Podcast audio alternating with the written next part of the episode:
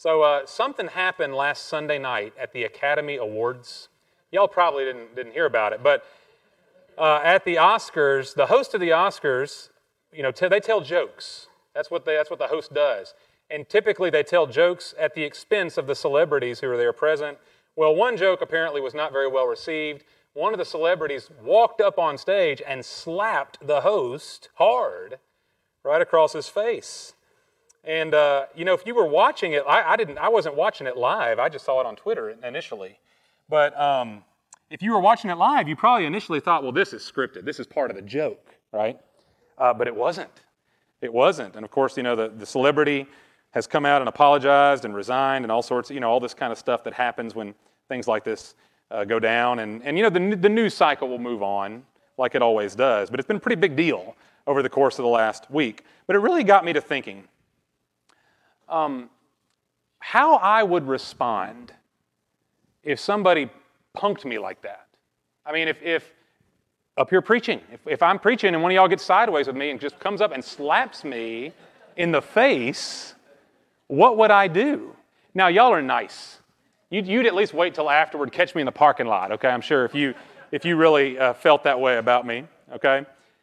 But, and, and I mean this, or, or what if it, not, not even at church, what if it happened out on the Little League field or, or out at Kroger while I was in the frozen foods or something? And it's really not, you know, I'm, my guess is certainly not, you know, I haven't been, it's been a while since I've been slapped in the face. Uh, certainly not in public. I mean, if you've been slapped in the face in public recently, then you maybe know how it feels. But for most of us, it's, it's really a bigger question than, than the slap itself. The question is, how do I respond? How do you respond when you're done wrong? When somebody does you wrong or you feel like you've been done wrong, what's your natural reaction? And so, if, maybe if we broaden the question to say this, okay, how do you respond when you're lied to? Or when you're gossiped about? Uh, when you're falsely accused or manipulated? When you're, when you're elbowed out of a group or a decision? When, when, when, uh, when we get demoted? Or when we've been stolen from? Or even just cut off in traffic? How do we tend to respond when we've done wrong? Now, some people just fly into a vengeful rage, especially in traffic, maybe. It's just, an, it's just, you know, we just can't control our response. We just lose all sense of ourselves. But that's not most of us. Most of us, when we're done wrong, we just hold on to it. We stew over it. We become bitter and resentful. And y'all, depending on the wrong done, depending on the person who does it, maybe it's a person that you care about or that, that you love, uh, the closer they are to you, typically the more it hurts. And y'all, if you're done wrong, there's a decent chance, if you're like me, you'll stew over it forever. It just never goes away. It's something we hold on to because that's our nature. Our nature is we're just not at our best when we've been harmed, when we've been slighted, when we've been hurt. And this is part of what, part of what makes the crucifixion of Jesus so absolutely stunning to us. It's not just the event itself that Jesus was nailed to a cross, but we have to consider the fact that on the cross, Jesus was facing the ultimate wrong. The, the, the, absolute most egregious injustice of all time was being perpetrated against God's perfect Son. He had been wrongly uh, accused, wrongly condemned. He's now being tortured and being killed. He's suffering the worst injustice there ever was. And yet, what we see in Jesus, even as he, as he uh, is nailed to the cross, what we see in Jesus, what most naturally flows out of his heart, it just takes our breath away. The kind of person Jesus shows himself to be, even in his darkest hour. Y'all, y'all we've, we've studied this now in, in several uh, uh, recent weeks. We've looked at Jesus' betrayal at the hands of Judas, his arrest in the Garden of Gethsemane, his trial under Annas and then Caiaphas and then Pontius Pilate, and now we're watching him be crucified. And y'all, one of the things that we've tried to say consistently through all of this is that when men were at their absolute worst, God was at his best. Uh, as these men, we see them committing this ultimate sin, God is actually achieving his ultimate good, which is, of course, our ultimate good. It's the salvation of the world, it's forgiveness of sins through Jesus Christ. And so as we, as we look together at this portion of John chapter 19 this morning, uh, two major ideas I want us to take note of and reflect on together. Two things we see come out of this scripture. First, we see God's justice in the face of man's injustice. And then we also see God's mercy in the face of man's cruelty. All right? We're going to see shining through this scripture God's justice and God's mercy, even in such darkness that we witness on the cross. So, y'all, we left off in verse 16 um, where Pontius Pilate hands Jesus over to be crucified. After a lot of back and forth on trial, Pilate finally um, caves to the will of the, the Jewish leaders in the crowd and hands Jesus over to die. And so, um, look with me at verse 17 as we begin this morning. John 19, 17. It says, They took Jesus, therefore, and he went out bearing his own cross to the place called the place of a skull, which is called in Hebrew Golgotha. There they crucified him, and with him two other men, one on either side, and Jesus in between. Um, now, John, John states this very matter of factly. He doesn't really give us much detail, as some of the other gospel accounts do. But I, I want us to be clear on what's happening here. And I'll be brief on this, but I want us to be clear. The Romans designed crucifixion to be the ultimate form of torture and capital punishment. Uh, it was torture for the criminal, of course, but it was also something that was horrifying to witness, which is why they did it in public. They didn't do secret crucifixions, it was always done in open air, in this case, right on the outside of the city of Jerusalem, because the goal was to bring the, the, the maximum amount of shame to the criminal that everybody can walk by and see him suffering. And it was also uh, the ultimate example for everyone else. You break our law, and this is what happens. This was a way for them to keep crime at a minimum because now criminals see what will become of them if they break the law. This is how the Romans kept order but it wasn't just order, it wasn't just justice in their eyes, it was torture. It was an example being set. And so, y'all, this is the harsh truth of it. This is true for Jesus as it was for anybody else. Uh, they would crucify men naked, they would nail their hands and their feet to the cross. Um, but they wouldn't support the body with the nails, they would support the body underneath the feet. That way, you wouldn't die too quickly. It was designed to be very slow and very agonizing. Um, they didn't want you to die fast, they wanted everybody to see you slowly bleed out. Um, also on the cross, they would nail a marker. And that, that marker had written on it the crime that the person had committed. And so, again, setting an example for the passersby, they see what happens now to thieves or murderers or whoever it may be. But, y'all, something very peculiar is done in Jesus' case. The inscription that is nailed to the cross with Jesus was entirely unique to him. Nothing like it had ever been written before. We see that in verse 19. It says, Pilate also wrote an inscription and put it on the cross. It was written, Jesus the Nazarene, the King of the Jews. Therefore, many of the Jews read this inscription, for the place where Jesus was crucified was near the city, and it was written in Hebrew, Latin, and in Greek. So the chief priests of the Jews were saying to Pilate, Do not write the king of the Jews, but that he said, I am the king of the Jews. Pilate answered, What I have written, I have written. Now, y'all, if we, we recall what, what's happened in the, in the previous verses in the, in the last chapter, Pilate never could find any guilt in Jesus. He never found a reason to condemn him to the cross. And so in this case, to hammer the accusation on the cross. They didn't really have a crime to report, to record. And so instead, Pilate writes,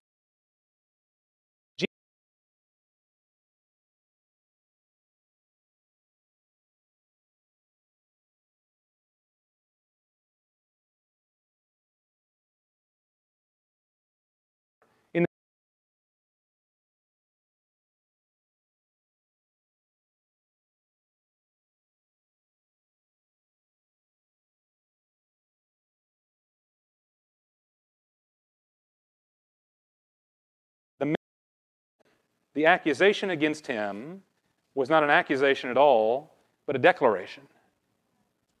And of course, this brings great shame to the religious leaders. They don't like this idea that people would come by and see a proclamation, the king of the Jews. No, no. Write down that that's what he claimed to be, so that everyone can see, of course, that he's a false Messiah. But Pilate says, no. I've written what I've written. And y'all, this is not Pilate making a confession of faith. This is Pilate rubbing their faces in it. The crowd refused to accept Pilate's judgment of innocence. The verdict was, was not uh, acceptable to them, so they kept pushing, they kept forcing Pilate's hand until eventually he hands him over. And so this is Pilate's one final dig at the Jewish leaders. Just like we saw last week, he kept saying to them, Behold your king. Shall I crucify your king? Knowing full well that they hated Jesus from the bottom of their hearts. Well, now he puts it up for everybody to see as one last way of shaming not only Jesus, but his kinsmen. Now, y'all, I mentioned this a moment ago, our first big idea from this passage, which is God's justice in the face of this great injustice. But it's not apparent right away. I mean, the, the injustice side is very obvious. We, I mean, we're just we're reading about it. It's unfolding right before us. But if we ask the question, okay, well, then where is God's justice to counteract it? Where is God's justice to balance the scales? Wouldn't it have been just, especially at this point, when everything is falling apart, for God to step in miraculously, to smite the bad guys, to put them down, and to bring his son down from the cross alive and well? I mean, that would have been vindicating for Jesus. Everything he said, everything that he claimed to be, would have been shown gloriously true in that moment. Wouldn't that have been just for God to do? But of course, that's not what happens. Jesus stays on the cross, he suffers there. Soon he's going to die. And so, if I bring up this issue of God's justice, we may say, wait a minute, there's no justice taking place here. But we'd be wrong. And with the eyes of faith, we're able to see it, I hope. The justice of God is happening right here on the cross, right before our eyes. And to show us that, I want to point us to one of the great paragraphs in all the Bible, something that would be wise for us to, uh, to memorize, to take heart, to take to heart. It's from Romans chapter 3. What, what the Apostle Paul says in Romans 3, he, he gives us the estimation of our own need, and then he tells us how God meets that need. I want you to see what Paul says in Romans 3. For all have sinned he says, and fall short of the glory of God, being justly punished according to what we deserve. Now, stop for a second. I underlined the part that I made up. Can you put that back on the screen for a second? Normally, I don't make stuff up from the pulpit, That's, that can be kind of dangerous. But in this case, I did it. Forgive me. We all sin, we fall short of the glory of God. And so, what's, what's God going to do about that? Well, He's going to hold us accountable, He's going to judge us for our sins, right? That's the only thing that makes sense if God is just. But that's not what this scripture says. Praise God. And, and I'll invite us now to look at the correct scripture, Romans chapter 3, beginning in verse 23. All have sinned and fall short of the glory of God, being justified as a gift by His grace through the redemption which is in Christ Jesus, whom God publicly displayed as a propitiation in his blood through faith. This was to demonstrate his righteousness, because in the forbearance of God, he passed over the sins previously committed. For the demonstration, I say, of his righteousness at the present time, so that he, God, would be just and the justifier of the one who has faith in Jesus. Now that's we could spend weeks on that paragraph instead of minutes, but let's just let's think about what Paul's just told us. Rather than being justly punished for our sins, we may be justified as a gift of grace, which means justified. That means God declares you righteous. God proclaims you to be blameless, sinless, through the redemption which is in Christ. Now, how is that possible?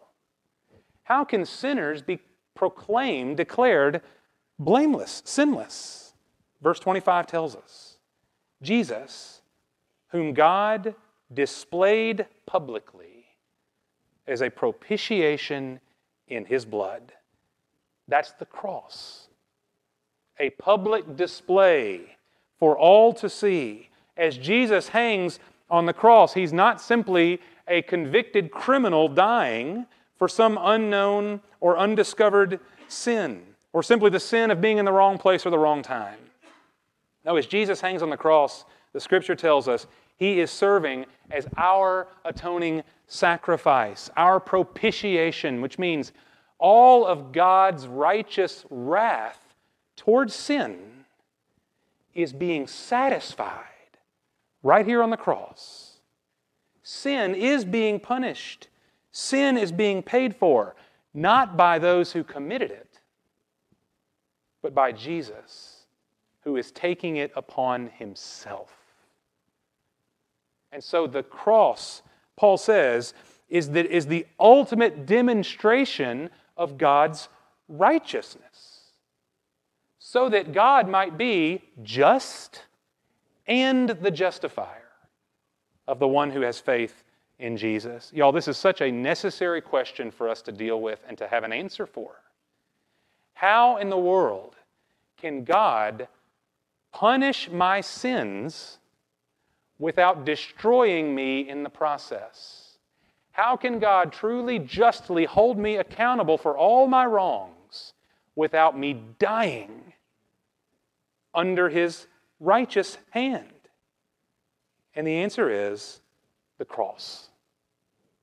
On the cross, God is demonstrating His righteousness. Sin is being punished.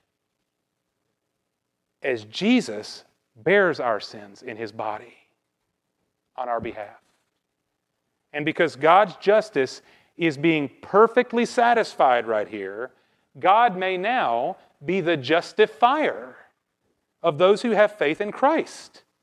Because our sin has been paid for, because Jesus has taken it away upon himself, he has now gifted to us his own righteousness so that you and I, by God's mercy, our sin is dealt with, it's been nailed to the cross, and now God may actually look upon those who have faith in Christ and say, justified, righteous. The old reformers called this an alien righteousness.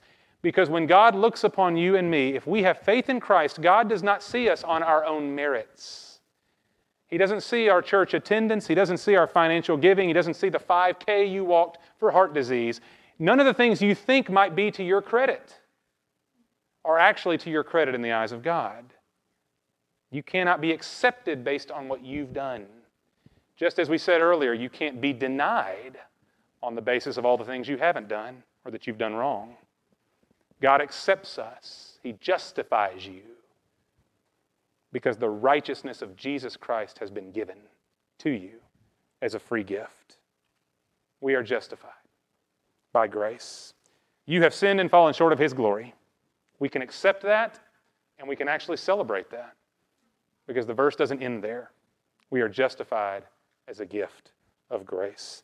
Y'all, we've made this point now several times. I'm going to repeat it again. I, th- I just think it's worth repeating.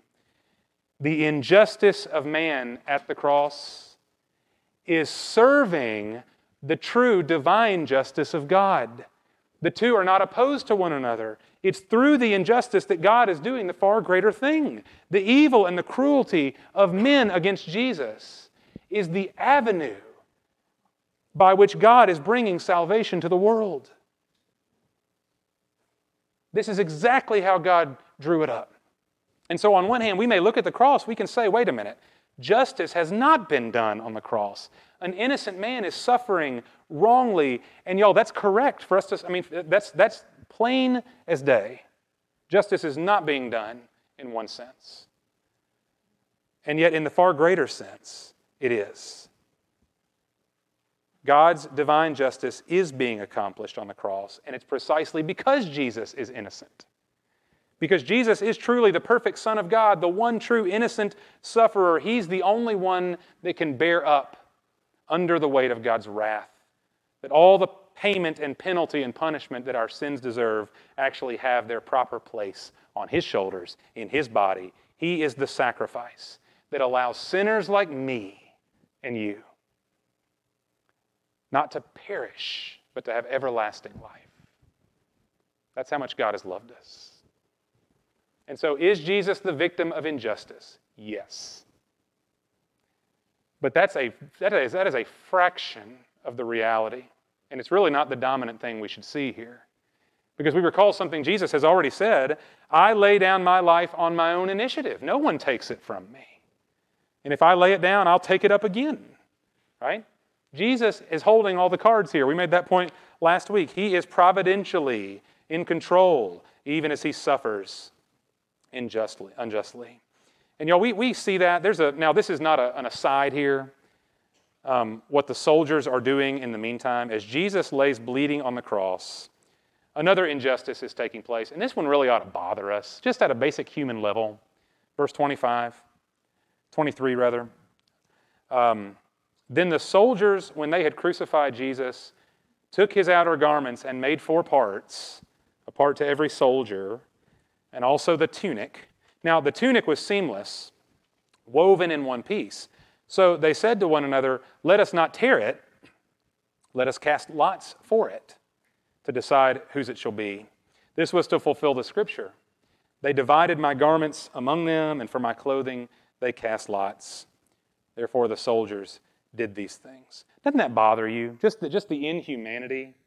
Not just to crucify Jesus naked, but to take his clothes as your prize. But this is, I mean, this is how the Roman soldiers would operate. This was part of their wages. It was the personal effects of the person who had been crucified. And so they take Jesus' clothes and they divide him up among themselves. But y'all, John is careful to show us that even this moment right here, this seemingly insignificant detail, is happening under the providential power of God. This is happening according to the scripture. And he quotes from King David in Psalm 22, centuries before, which now has its true fulfillment in the person of Christ. What the soldiers are doing is to fulfill the scripture. They cast lots for my clothing and they divided them between them. When, when John quotes that psalm, he says, Therefore the soldiers did these things. As if the soldiers knew what they were doing. When obviously they didn't. You know, these, these Roman soldiers would have had no concept of Psalm 22 or that somehow what they were doing in that moment was fulfilling the Bible. No. And yet they're doing it. As one more example, John loves to do this, to point over and over and over again to God's writing of this story. Even the soldiers in the back alley throwing dice for the tunic was according to the will and the purpose and the intention of God. Everything's happening just as God has scripted it out. God's justice is being fulfilled.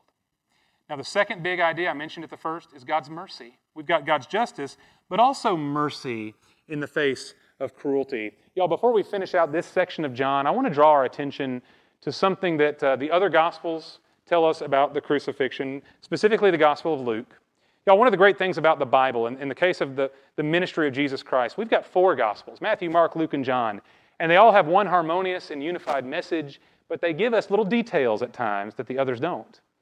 And so, something John doesn't tell us, but that Luke does, he speaks to the mercy of Jesus that's, that pours out of him, even as he is being nailed to this cross. This is in Luke chapter 23. We'll put it on the screen. Verse 33 says, When they came to the place called the skull, there they crucified Jesus and the criminals, one on the right and the other on the left. But Jesus was saying, Father, forgive them, for they do not know what they are doing. And they cast lots, dividing up his garments among themselves. Jesus prays forgiveness for the very men who are nailing his hands and feet to the cross. As he's being mocked and tortured and crucified, he's asking the Father to have mercy on these men. That is unreal. And that's not all. We see just a few verses down. If you're in Luke chapter 23, again, we'll put it on the screen. Two men being crucified, one on either side of Jesus. One of them is a thief who admits his own guilt. He acknowledges that he deserves to be there. He's getting what he deserves, and yet he looks next to him at this, at this pure and, and glorious human being. And whatever it was in this man's heart that propelled him in that moment, he turns in trust to Jesus. Jesus was no man, no ordinary man. Luke 23, verse 42. And he was saying, Jesus, remember me when you come into your kingdom, in your kingdom. And Jesus said to him, Truly I say to you, today you shall be with me in paradise. There may not be a, a better picture in all the Bible of the free grace of God than this right here. From one dying man to another, remember me, O Lord, which is to say, have mercy on me. Please be gracious to me. And Jesus looks next to him at this undeserving sinner and he says, Before the sun sets today, you'll be with me in paradise. You will enjoy all the divine grace that covers your sin. You will know the joy and the life that goes beyond all imagination.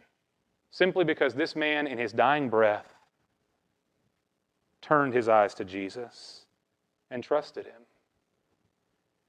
Y'all, the kind of mercy we've just read about, the thief on the cross, the, the, the, the soldiers who are who Jesus is asking for their forgiveness, this kind of mercy really disarms us. I know we're familiar with these stories, but this man, it really it stuns us if we're reading it and really taking in what's happening. And y'all, frankly, for some of us, it may bother us, this kind of mercy. That Jesus would pray for his torturers, for those spitting in his face, why didn't he spit back? For those condemning him, why didn't he stand up for himself and tell the truth about them? He knew their hearts. He could have owned them on the spot. He could have revealed to all who were present every single sin in these men's hearts. He could have put them in their place. He could have called down angels to bring him off the cross. And yet, Jesus forgives. Jesus grants mercy. This, this thief next to him, he's got no good credit to his name. There's nothing that he can point to in his own life that would make him worthy of God's acceptance. But, y'all, this is how the mercy of God works. And we can point to these men who are nailing Jesus' hands down. We can point to the thief on the cross, and we can esteem ourselves and say, man, I mean, i have done some things, but I've never done that. I've never gone that far. I've never been that bad. But, y'all, the way that mercy works, from the heart of God puts us all at the very same level ground. We're all there. We're all equal in that regard. The truth about God's mercy is the more undeserving we are, the more glorious His mercy appears. The more of a sense of my own reality I've got, the more, the more real of a picture of myself I can see, how undeserving I really am, the more gracious God appears to me. Jesus is not a small Savior to clean up our small issues. He's a great Savior for great sinners. That's why when the Bible says sin abounds, and yet grace abounds all the more. All of us come to Jesus the same way. That man next to him on the cross did. And we receive the same mercy. Without any regard for our record, what we deserve, Jesus Christ is gracious. Now, y'all, here in John 19, we get the third example of the mercy of Jesus. I just gave us two from Luke.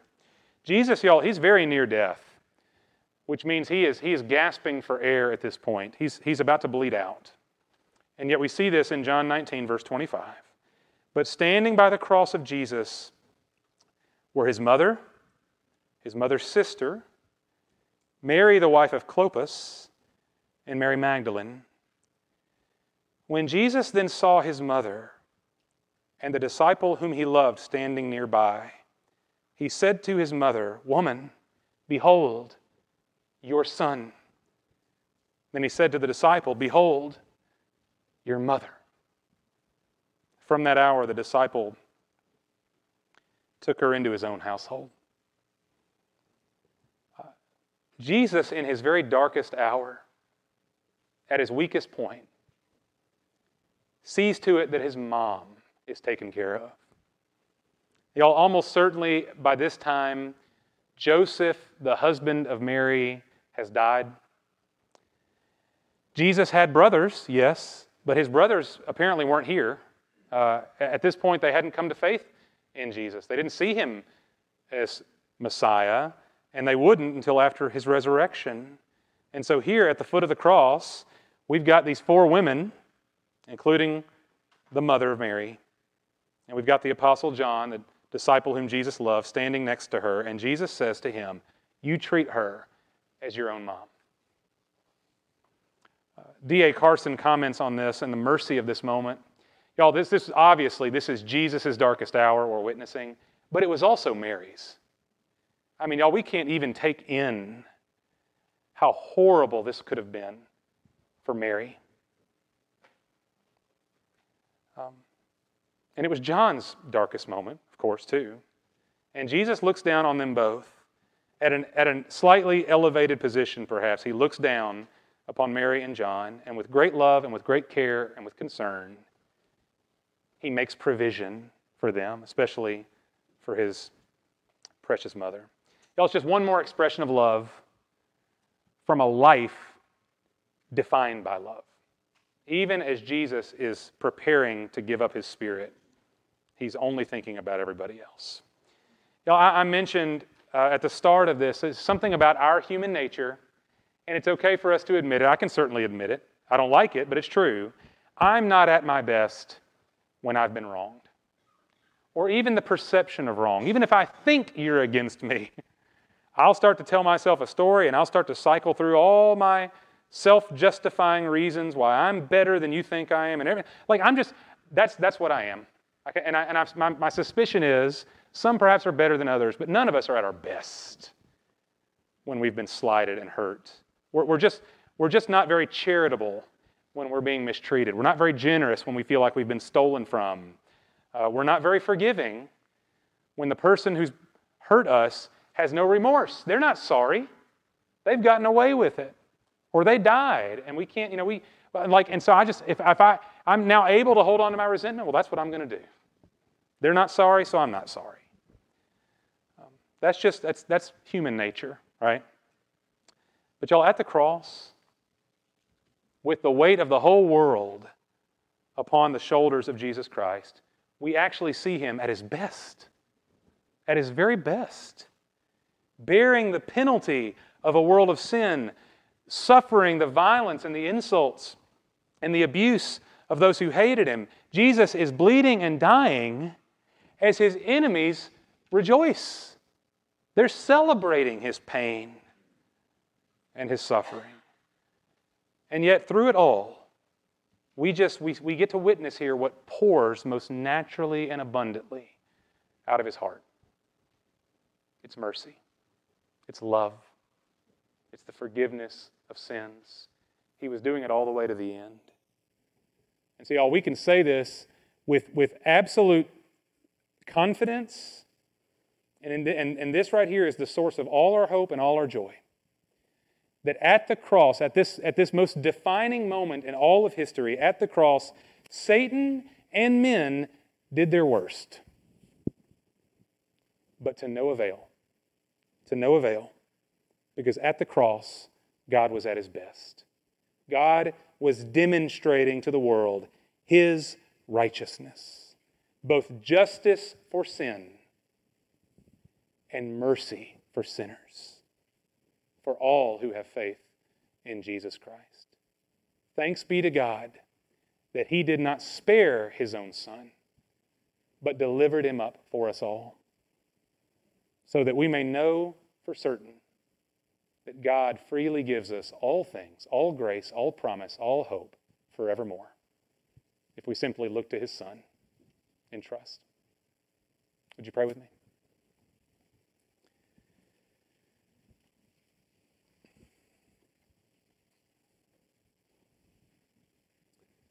Father, help us to see this morning. We are far more like the thief on the cross next to Jesus than we'd care to admit. Perhaps we've done nothing worthy of capital punishment. But Lord, we have sinned and fallen short of your glory.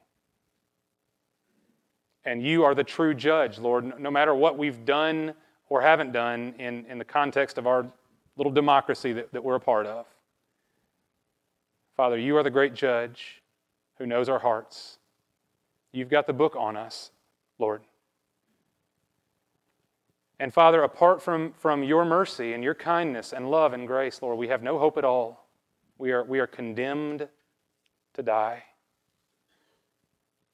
And I pray, Father, that you would give us a, a, a real sense of this truth and the despair that comes with it.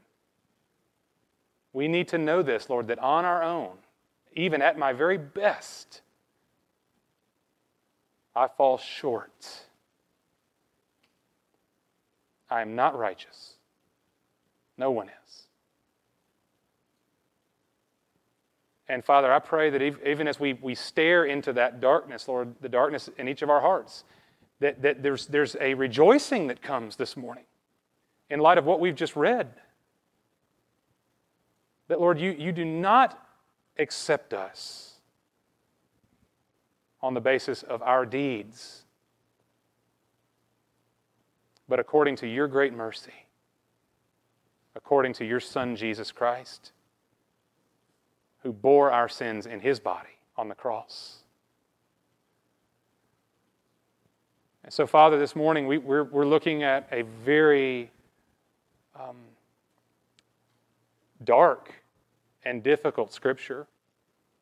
It's hard for us to feel any joy in seeing what they've done to our Savior, Lord, what the world did to your Son. And yet, Father, will you help us to see that, that um, my sin held him there? We'll sing that in a moment. Jesus died, Lord, for me, for us. And so, Lord, even in this great darkness, even the world at its worst, Lord, you're at your best, and we can rejoice. Because right here at the cross, Lord, you did everything to bring salvation to sinners. You achieved all righteousness. You dealt with sin. And now, Lord, you offered justifying grace. Father, I, I, pray for us this morning, whether we're here in this room, maybe even watching online. Father, right where we sit, would you turn our eyes and our hearts to Jesus Christ that we might see him in all his mercy as our Savior? Lord, even if, if, if in these, these next moments we breathed our last breath, just like this man on the cross. Or we can breathe a, a, a final breath of faith, having looked to the Savior and asking for Him to remember us to be gracious to us.